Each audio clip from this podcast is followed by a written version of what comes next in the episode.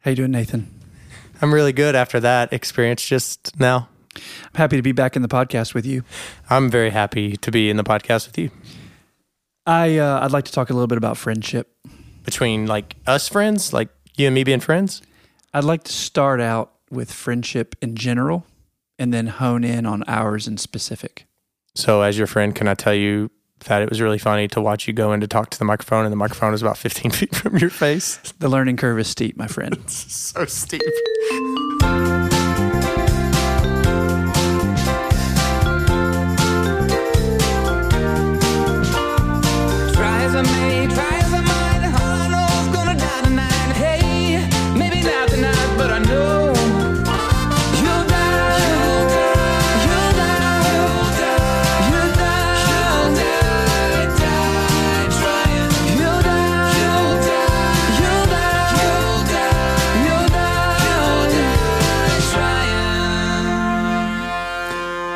I just think we need to take a quick break because I need to have a cup of coffee because you're over here getting ready to talk about Adonis and whoever else. And I, I, How about I buy you fly? does that mean you go and brew it? No, that means I pay for it if you go pick it up. Okay, well, it's got to be delicious. I think it will be because the coffee around here is good. Tell me about it. Coffee around here. Remember a couple weeks ago, I guess it was? I don't know. You were complaining about it. It's gotten a lot better. Yeah, it's gotten a lot better because we've switched to John Conti coffee. Yes, John Conti coffee. Locally brewed, roasted, artisanal craftsmen of coffee. Louisville, Kentucky based since 1962. That's insane. It's Kentucky proud. We are Kentucky proud. We've said that before, but there's nothing like pouring an incredible cup of Joe and knowing that it's going to be delicious. You can put a little sugar in it, maybe a little cream, maybe nothing, and it's still going to be incredible every single time. My morning routine literally is the same. It is go to the coffee pot, get some John Conti fresh grounds, brew that stuff, pour it into my mug, get on my way to the funeral home, and I'm in good shape. You missed the fact that you add about six cups of sugar. That is entirely false. We were having a meeting the other day. You were there, and we had the privilege of watching a John Conti employee do her thing. She snuck in and out of our meeting space like a stealth ninja and only stopped because we asked her, Hey, tell us what you love about your job. She said, I love my job because the people care about their employees. And she's been with them a very, very long time. So shout out to her. There wouldn't be 6,000 stores and places across all 50 states carrying John Conti if there wasn't heart behind it, not to mention the deliciousness. Speaking of, I'm going to go and brew some right this very moment. A special thanks to John Conti. So, uh, how have you been? I'm doing really well today. I feel really good. It's nice and rainy out. I feel productive on rainy days in a weird way because when the sun's shining, you're like, oh, I need to be out there. But you, you know what I'm talking about? I do. And I feel like I'm in it to win it. Yeah, I hear you. How are you, man? I'm well. I'm thankful uh, everybody in my family is healthy, and uh, we've come off of a good weekend, and uh, looking forward to another one. It's mon- It's Tuesday, Everybody's, Wednesday. Everybody's got a dream. So, I don't even know what day it is. Wasn't that from Pretty Woman? Uh, I don't know. Wasn't there a man kind of roaming around from scene to scene every now and then who would say, "Everybody's got a dream"? I have not a clue. well, if there wasn't, there should have been, and that was an edit miss on their part. That's So uh, yeah, I'm thankful and um, happy to be here. But I've been thinking a lot recently about relationships. Of course, given what I do, that's kind of a staple. You know, that's where my mind goes. But I've been thinking specifically about friendship, and I don't know what that is. I tend not to question the muse. I just kind of follow the way. By the way, I do want to give a little bit of a a, a boost or um, an encouragement for people who are interested in talking about the muse and inspiration and creativity to read a book uh, called The War of Art. Uh, the, the subtitle is something like Winning the uh, Inner Battle of Creativity. And it's by the man who wrote the book that became the movie, The Legend of Bagger Vance. And uh, that book is this book the War of Art. It's phenomenal. It's very easy read. It's in vignettes. It's kind of you can do it in short burst or all at once if you'd like. But it talks about the power of this force that we all have called resistance. I think Freud called it. Um, Freud called it something. It'll come to me in a minute. But this guy calls it resistance. The death wish. Freud called it the death wish. We all have this kind of thing in us that pushes against our inner drive to uh, accomplish that for which we are built. This kind of call that we have on our lives. There's something in us that kind of pushes against that, something in us that pushes us toward that. And resistance is the power that works us against it. Uh, and the, the muse is the one who pulls us toward it. So it's a really great book. It's a great read. For people out there who, like us, are struggling with day to day life, trying to figure out how to love on the kids, be a faithful um, partner in a relationship, carry a good job, pay the bills, do something in your life that matters. I think it's important for us to think about what does it mean for us to be free, creative, and why aren't we more free to do that? It's a great book, great read. But it brings me to the concept of friendship. What do you think about friendship? What do you look for when you're looking for friends? I like people that are like minded. I like people, you know, for instance, you, you know, you and I have great conversation like we're having now. It's just this open dialogue. There's no judgment. There's no, there's this come as you are mentality. I, there's something beautiful about that. And in high school, remember in high school when you would walk the halls and you would see people leaning into the other's ear and they're maybe whispering something and, and your thought is, well, I hope they're not talking about me. And you just long so badly for friendships, relationships, and you work diligently to get as many as you possibly can. And then you turn 33 years old, you look over your shoulder and the 150 of them that you had in high school, there's like three or five remaining. And those are the actually the true ones all along. And then you learn the value of what a friend is. So I look for people that are like minded and not necessarily the same faith traditions or not necessarily uh, the same political values. Those are just two simple uh, examples, but uh, that's that's why I think you and I get along so well. Is just that we are friends because we just have no um, there's no expectation. Do you have those people in your life that you may not have talked to uh, for a while, and it could be a long while, but when you do have the opportunity to talk to them, you pick up like you hadn't missed a beat. You pick up right where you left off. You start telling the same old stories. I remember uh, when we were in college and after college, getting together with some high school friends of mine back in uh, Virginia Beach, which is where I'm from and where I went to school. And we would uh, we'd get together in the back of someone's uh, pickup truck. We wouldn't leave the driveway. You know, we weren't drinkers. We weren't doing anything ridiculous. We had some like um, off-brand Dr Pepper and a big bag of cheese puffs, and this is us as adults. And we would just sit around telling stories about when we weren't adults, and uh, it, it's so funny. And we all have such interesting ways of, of uh, telling uh, telling those stories. I remember one time uh, we were we were doing that, and there was some kind of get together going on in the yard behind where we were, uh, my friend uh, Chris Brown's house. There was a get together back there, and all of a sudden, this this cop car pulls up, and we're like, "Oh my gosh, this is crazy!" So there was a, a privacy fence, but it was an older fence, and we we kind of crept up to it to see what was going on. They were having a party. Now the cops are here, and this was new to us. You know, we were still at this point. Um, I think we were this is late high school, and uh, the policeman gets out and he's just reading these people the riot act and all of a sudden his partner kind of turns around and he, he bends over we don't know what he's doing. Turns out he was pushing play on a boom box they weren't cops. They were male strippers. Is this real? that's a true story and it's a story we tell every time we see each other. It was hilarious and i'd like to say that we stopped watching at that point went back to where we were eating our cheese puffs and our off-brand dr pepper. I would like to be able to say that. You like jeez. So anyway, friends are people who can get together and tell old stories like they hadn't missed a beat. I love friendships like that. I do have a couple of really close friends that we don't get to see each other a lot. You know, I have uh, Jake. He's serving in the military. Grateful for him. And you know, Mikey. Mikey's here. Joel and uh, and and and John. You know, these guys are close to me. And of course, I get the luxury of seeing Brent and so forth in Dallas. But you know, I'm over here just. I'm blessed. In other words, you know, some people don't have that close close friendship and. um what I want to ask that I just thought of is like, what are your thoughts on friendship in the workplace? Because that's an interesting dynamic, especially for those of us listening that are uh, leaders in said workplace and their friends are their employees. Uh, they, you know, they have to walk that fine line. You know what I'm talking about?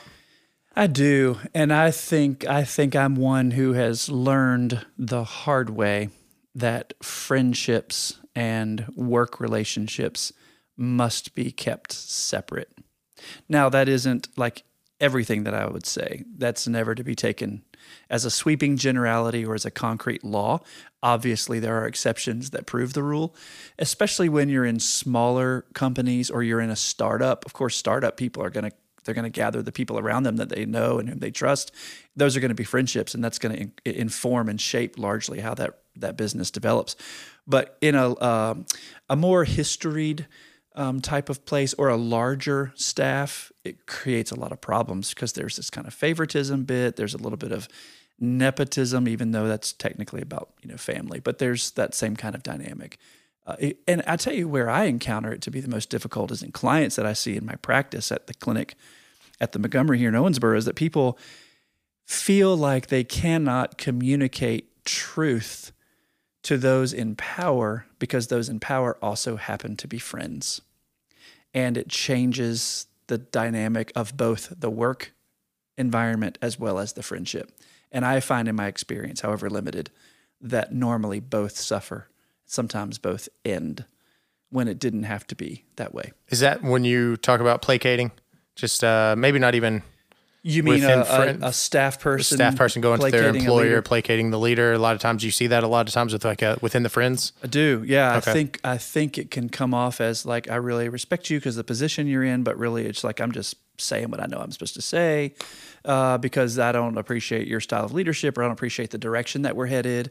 Or there's some things going on in my life that I feel like I need to be able to be honest with you about, and I would be honest with you about if you were my friend, but because you also are my employer or my boss or my supervisor or manager, I'm not able to be that. So the power dynamic and differentials change given the roles that we play. And I'm a big, I'm a keen and and huge supporter of delineating those things and talking about them. Like coming, like let's say that there are, like in your case, you know, where there might be uh, close friends or family members or others who work under your leadership, to be able to say, I need to have a conversation with you as a manager or as an owner to an employee. This does not have a bearing on our personal relationship. This is about work. But it takes two very mature people to be able to say, okay, this is about business. I can keep it separate. You know, maturity means you can separate personal from business, but a lot of us aren't in that space. And it's like, you know what? You're going to come at me like this when I'm your friend, we've known each other forever, or I'm your sister, or that creates a lot of hurt feelings and it, it can it can end relationships. It certainly makes them turbulent. I think that can be avoided by being very clear about what hat we're wearing and asking the other person to be equally as clear.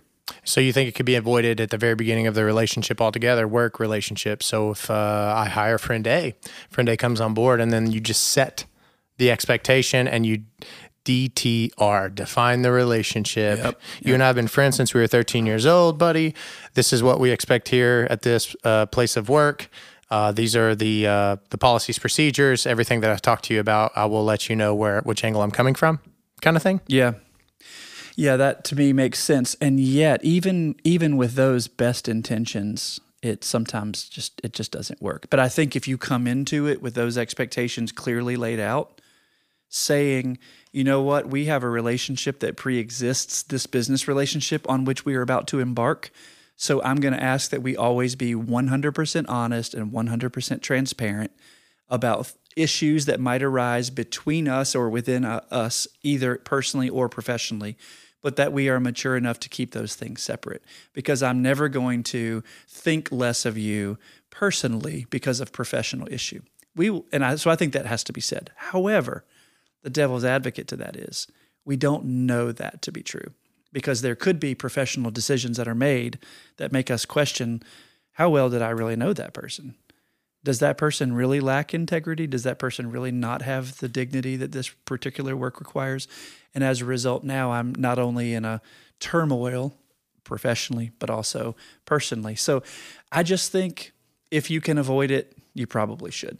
I tell uh, people with whom I consult businesses, uh, with whom I consult and their leaders, if you can at all avoid personal relationships with employees, then then you should. I have a friend that will not hire family or friends. Yeah. They won't. I think it's smart. and a lot of people in this field that I'm in, uh, funeral prof- profession, they that's what they do. They they pass the torch. They have a succession plan of the son, the daughter, the son, the daughter. I mean, it's just been going on. This is the third generation for us, and it, it works. It takes it takes a lot of work to work. I genuinely understand and don't fault this gentleman for saying he won't hire friends or family. I had an epiphany over the weekend. I really did over the weekend, I was hanging out with the kids. I was kind of balancing the. Uh, I had to go into the funeral home a few times, uh, and then I came back home, and I was I was like, oh my gosh, work, uh, a work and relationship with like an employee is similar to that of my relationship with my spouse. So both of which are voluntary. I mean, I have no desire whatsoever to divorce my wife. However, but you have two partners that are individuals coming together to make a marriage, a relationship work for until they breathe no more, right? I mean, mm-hmm. you have your ups and your downs, your communicative issues, all these other things that happen, but you find the solutions and you work out problems. Mm-hmm. And you know, you build a home together, etc. So then you go to work, it's the exact same thing. You have two volun- people, employer employee voluntarily joining to make something happen to serve the community in this instance. And it's, you know, when one of them doesn't want to, you know, hop on board, it's, it's kind of a broken thing. And it's kind of like, does this, does this teammate put in more effort whenever they're not going to get anything reciprocated, yada, yada, yada. But I just had this epiphany. I don't really know what that has to do with anything other than I think it, it feels kind of good for me because that's how my brain thinks in just mm-hmm. simplistic terms like that. It's kind of neat to be able to compare, you know, your, your your partnership with your spouse to that of a relationship within the workplace and that I mean obviously the intimacy is far different but do you get what I'm saying? Yeah. Yeah. There are occasions where, you know, those work relationships can't be avoided. One of the things I get to do is, is do f- kind of family therapy with family owned businesses. Because when you have uh, people from the same family, often across generations, uh, working in the same company, there is there's a lot of ownership, there's a lot of pride, but there's also expectation. Not always is that articulated. Uh, there's disappointment, frustration, and family members. You know, families are hard enough. They require work and intention and attention constantly. When you mix that with your everyday world in work, by a thousandfold multiplies the degree to which that relationship dynamic becomes very problematic to maintain. So it, it oftentimes people need someone else to kind of come in and hold up a mirror and say, here's what I'm seeing. What's going on outside that could benefit you inside the business and what's going on inside the business that could benefit you outside. And that takes, again, I think that just takes people who have a, a, uh, an intellectual curiosity where they want to know how to make themselves and their work better. They don't want to blame. They don't want to find fault. They don't want to distract with excuses. They simply want to say, you know what, here's something that I know is true of me, and I think that's probably not good for us as a family and as a business, and something I need to work on, something I want to change. But you'll you'll hear things about family businesses like the first generation creates it, the second generation builds it, the third generation destroys it. Those things are not hard and fast. They're not gravitational laws or electromagnetic laws, but they are nonetheless observational enough that we can create uh, stereotypes around them. And I think it's largely because people tend to focus on others and not on themselves. There's a, a quotation somewhere, I don't know who said it about friendship, that we, we, we choose friends with whose faults we can live. And I think we probably do the same way uh, with employing people. I think we all acknowledge this person's going to bring challenges. This person's going to have issues. We're going to have conflict, but this is someone um, with whose style and with whose issues I think that we can operate. I think we can live. That that's interesting to me. Me too. Ladies and gentlemen, the brilliance of Dr. Carroll. That last segment has been brought to you by CSX Railways, who you could have beautifully heard the entire time in the background. So thank you, CSX, for coming through and cutting through Owensboro, Kentucky today. What do you think uh, in terms of friendship? What do you think about men and women being friends? That is a million dollar question. And it's one that I, uh, as a leader, you know, we, did you know this, Dr. Carroll? That I am hearing all of my, my colleagues from uh, across the country that are in the funeral industry, mostly women, some are saying 80, 85% are going into and graduating from mortuary school. So they are looking for, for employment. Well, current employers in this funeral home world they are a majority what men, and now you're getting into the next generation, such as such as myself. You have you know women coming in, and it's just a totally new dynamic. I say that all all that to say to get to your question. I'm I'm nervous and hesitant to have a female friend that how do I word this?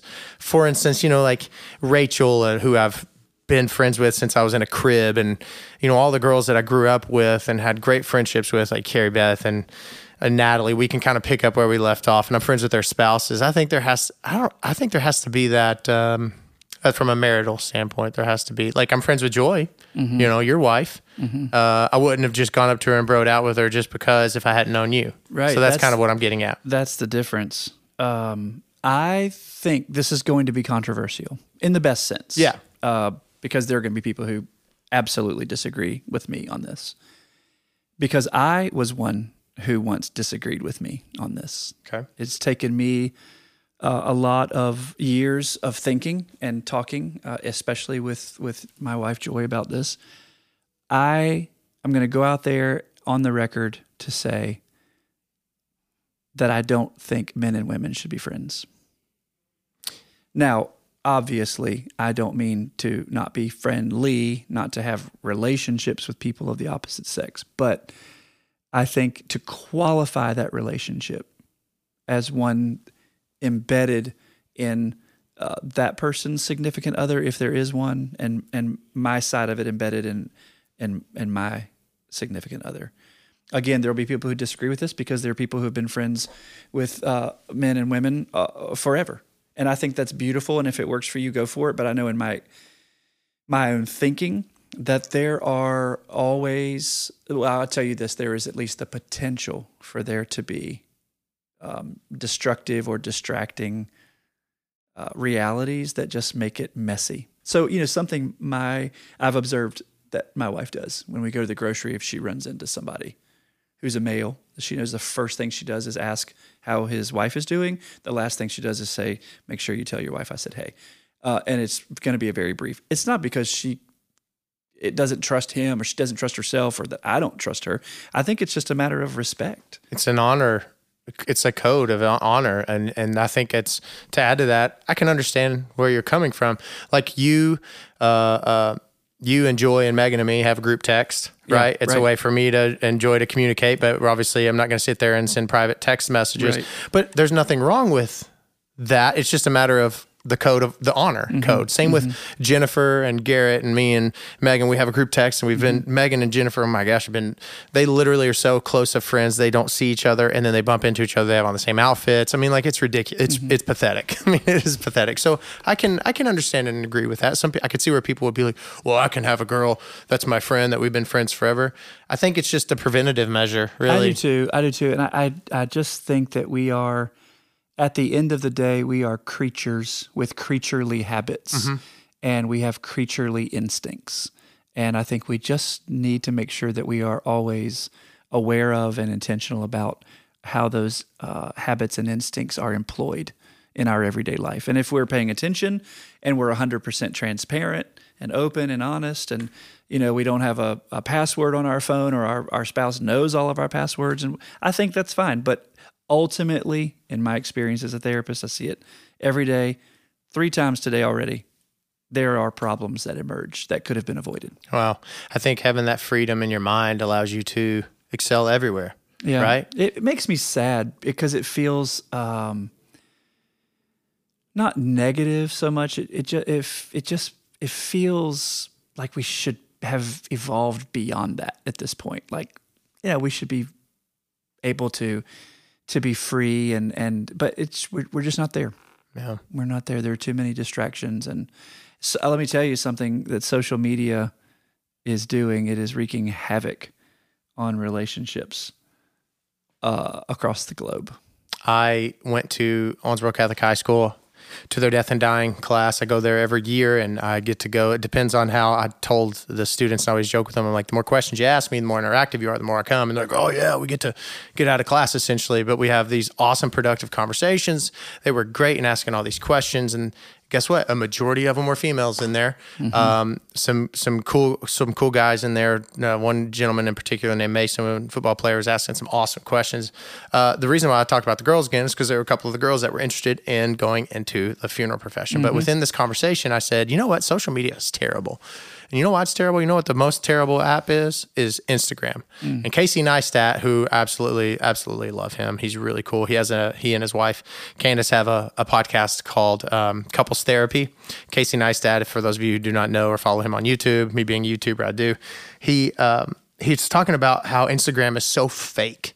Um, actually, he was talking because Elon Musk in Joe Rogan's podcast was talking about how fake and depressing Instagram is. So you f- picture this. So how many pictures do you have on your phone? I probably have 2,600. So you're scrolling through 2,600 images in your photo gallery to find one image that you're going to say depicts you for that given day. Well, let's be honest. The picture you end up choosing was four months ago anyway, and you got really, really lucky. So then you pick that photo after 30 minutes of thumbing through finding it, and then you pi- uh, spend another 20 minutes trying to find the perfect perfect uh, filter that you're going to put on there. And then you spend another 15 minutes writing the perfect caption to then hit post. And then you spend the rest of your evening comparing how many likes you get compared to your friend who just so happened to show a little bit extra cleavage. I assume you've read something about this rather than this being your own experience. This is no, this was Elon Musk. Oh, are you joking? Absolutely. We've all been there. Yeah, yeah, yeah. I see what you did there. See, he does this like voodoo stuff. It's just really weird. No, I was just saying like Elon Musk saying it, Casey Neistat reiterating what Elon Musk mm-hmm. states, and then me passing this on to the students, and all the students are like, Oh yeah, you're right. Yeah. Like, Yeah. how could you have I mean, you could have spent your last hour being far more productive doing something with actual human interaction like you and I are having right now. We're just so happen to be recording this, which is awesome because when we're 90 years old, we can't hear it anyway. We'll probably play it back on some virtual reality. thing. Anyway, Yeah, we need to have it transcribed so someone could read it to us or yeah, something. then I'll be blind. I mean, I'll be blind and deaf. So it's just kind of, I hope not. I hope not either. But what do you think is the biggest uh, um, challenge or criticism about that kind of filtered life? comparing? Just compare. I mean, I think Comparison is is an evil, isn't it? it's death. What do you think is at the root of what's underneath the next layer of comparison? Do you think? See, when you ask me these questions, I don't ever want to get it wrong. And now I have a better reasoning for not because I don't want these people that are listening to think I'm a dumb dumb. What if there's no right or wrong? Because out beyond right and wrong is a field, and I will meet you there. Mm-hmm. If you all listen to the previous episode, you would know that. I love that. 13th century. Rumi. Yes. You got it. Do you want to know the honest truth? There was a pastor here today for the funeral. Okay. Yeah. And I told him one of my new favorite quotes. I don't remember the name, but I think it's a 13th century something or other, exact words. Yeah. And I said, uh, out beyond, I think I said it wrong too, by the way. Great. But I said, there's a field and I will meet you there. And he was like, "Yeah, that's really neat. So I think he, maybe he had heard it and thought I was an absolute idiot. But that is one of my favorite. Yeah. That's one of my favorite. So So don't be right or wrong. Just give you give me your impression. What's beneath comparison? Why do we do that? because we're just, I, I guess it's com- insecurity is what my next thought would be. just Okay, utter good. insecurity. Good. Yeah. What's underneath that? underneath that, God, uh, I think there's a uh, uh, what's the word? Um, character development problem. I mean. Do you know that's one? Of, I'm glad you said that because, and we should we should have a, a conversation in an episode once uh, in the future about AA and and and the how AA is so much better at being church than church, but there is an element in AA where people talk about a character defect, and I really like I rub against that. I don't like that language. I don't agree with it. I don't appreciate it. It has been so helpful to so many millions of people that I'm not taking anything away from that. But that language of character defect to me makes me think that we're not inherently good, but that we're inherently flawed. And it's hard to get good when we're flawed. So a whole other conversation. But I say that because I think, yes, underneath this drive to look our best and to compare ourselves to others is a kind of insecurity. And if there is any kind of character issue at all, I think that the bedrock of it is fear. And I think fear is uh, is truly our our only enemy. Wow. I think fear drives so much. How do you combat fear? Love, actually, I think the opposite of fear is love, not courage, just like the opposite of love isn't hate. it's fear. Well, And I think um, loving self as self is, as opposed to as if self could be, draws us away from that need to compare ourselves to others. Because, I mean, honestly, we tend to compare ourselves to people who we don't think are doing as well, maybe as we. And so we're like, oh, well, you know, at least their marriage is falling apart because you know, mine isn't. And that's not helpful. so true. It's true. I've And- been in so many conversations and like, well, at least I'm like, just stop. There's this text in the Bible where this guy's praying and this other guy's praying, and the one guy looks at the other guy and his prayer is like this. He's it says he's beating his chest, saying, "Thank God I'm not like that guy."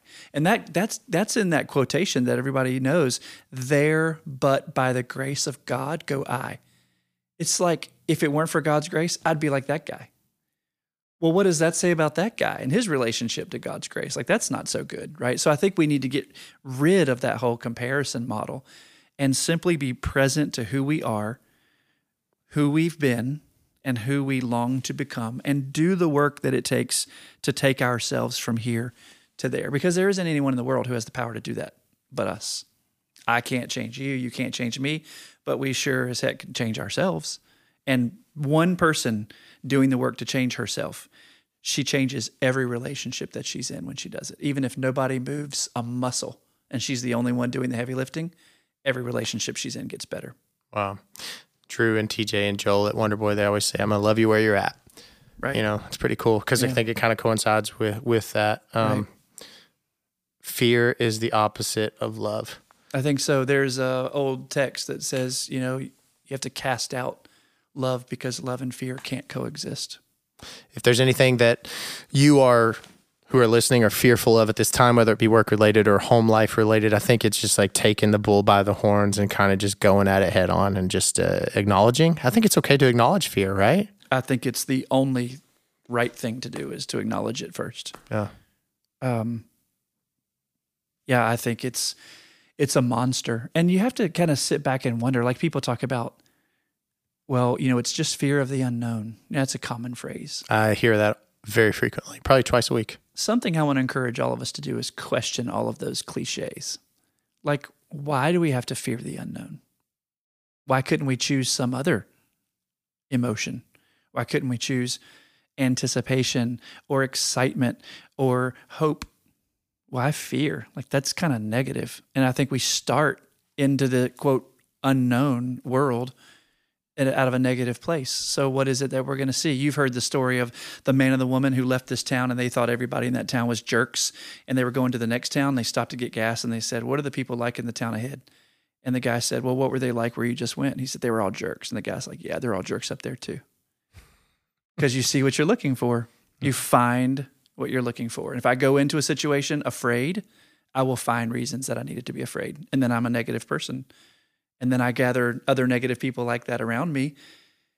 And then we become what a more and more negative culture. And I think, you know, the brain is so helpful in that it teaches us and gives us efficient methods to think. And if I'm a negative person, if I have a negative thought, my brain will wire itself. I mean, to use common language, it will wire itself to make it easier for you to think more negatively the next time. It builds these little neuronal bridges, if you could think of that. So it's like, oh, you don't have to go the long way to be negative. Take this shortcut. And then the next time, oh, look, I'll make it even quicker, make it even quicker, which, by the way, your brain will do also if you want to be positive. So it's literally a choice. People don't think fear is a choice, it is a choice. Everything is a choice. Love is a choice. I choose my wife every day. I choose to love her every day. I choose to sit here in this room with you and podcast. I, I think it's if you really break it down, you say question things like going back to the, like these simple cliche statements, like questioning everything. Like that, if you break it down, then, yeah, I, I did choose to do that. I did choose to feel that way or think that way. Yeah. Wow, you just blew my mind in kind of a really awesome way, and I was kind of where I'm at in life. I think it's important. I'm a, uh, I would think, wouldn't you think? I'm a pretty positive thinker overall. I think it's The part you show me, absolutely. yeah. Well, There might be other pieces that I don't know, but yeah, I mean, I don't know. You you're my friend, so Yeah. you see, you don't. That's exactly right. See, back to the whole friendship to circle around. Um, are we ourselves? Is the reason why friendships aren't life giving and nourishing to us because, in part, we aren't ourselves in them? Probably. Do you know when I was in college, they gave uh, the college gave an award. Uh, some colleges give this award. It's called the Algernon Sydney Award, and the winner of the award had got the privilege of giving a lecture to the whole student body in that person's senior year. And so I, for whatever reason, won this award, and I got to give this lecture. And I decided for my topic for the lecture to focus on this question: Am I my brother's keeper? Which is the question of Cain when Abel goes missing. I don't know where my brother is. Am I my brother's keeper? And I, it was a, a lecture on friendship titled "Am I my brother's keeper?" And of course, the resulting conclusion was absolutely we are our brothers and sisters keepers. That's a part of what friendship means. And to start the lecture, I had a, friend of mine, Josh dolajal who teaches now in Nebraska, uh, to play the piano and sing a song by now deceased Christian artist Mark Heard, H E A R D. And the song is called What Kind of Friend? And it is a haunting, beautiful, very poignant song about friendship, where he asks questions like, "What kind of friend am I if um, if the bomb shelter's mine, you know, and there's no room for you, or if you shield my eyes from the bitter truth, you know, what kind of friend am I if I don't tell you the truth, if I'm not who I really am?" And that song stuck to me, so it's what inspired this lecture, where ultimately I I believed and still do that in order to be in human community, we do bear responsibility for one another. And I think that ultimately is what friendship is. I want to be responsible in part for who you are. And that's just what accountability means to be able to go to your friend and say, Man, I'm worried about you. Like you're you, you're not acting like yourself. Recently, I've noticed there have been some things that have kind of triggered some upset that I don't think would have. Is are you okay? No judgment, no criticism, not trying to change the power dynamic and make myself better at all. I would love it if someone would come to me and say, Are you okay? but that's not something people do typically. You did that to me before we started the podcast, and I returned the favor. You did. Yep. Yeah, that's true. That's I'm not- probably what planted the seed for why we went this direction. And here we are. Mm-hmm. Well, I hope that the people that have been listening today got a nice little nugget, kind of one of your favorite words. See, because we're friends, and I pay attention to you. So kind. Thank you. Absolutely. I think that it's I think it's what you've said is invaluable. I think uh, circling back if you are an employer or a business leader and you are employing friends and or family, it's really important to kind of uh, set the expectation, set the standard and come to people at an angle that is uh, descriptive in what you were saying and saying, "Hey, uh, this is as your as your boss and as your authoritative figure, If this is what we need to do." And kind of be able to separate that too and then talking in regards to the friends uh, you know, I have just a handful that I'm honored to have, and uh, I really think your your thoughts on uh, men and women being friends is very eye opening and something that I think will spark a lot of conversation for our listeners. I just hope people will be themselves and will find at least one person uh, who is not their spouse, who with whom they can share their life and their gladness and their regrets and their um, their joy, and be able to be fully known by another human being. Because you know it's it's hard to be known. It requires a lot of vulnerability and transparency, and I think it's one of the best gifts we can give to someone is to really listen and to really accept people as they are and and enjoy them not despite who they are but because of it Right? I think it makes us better people, better leaders, better friends. let's be good friends to each other Let's do it, guys, gals. You're loved far more than you'll ever know, and we appreciate you listening. We'll see you next week. thank you so much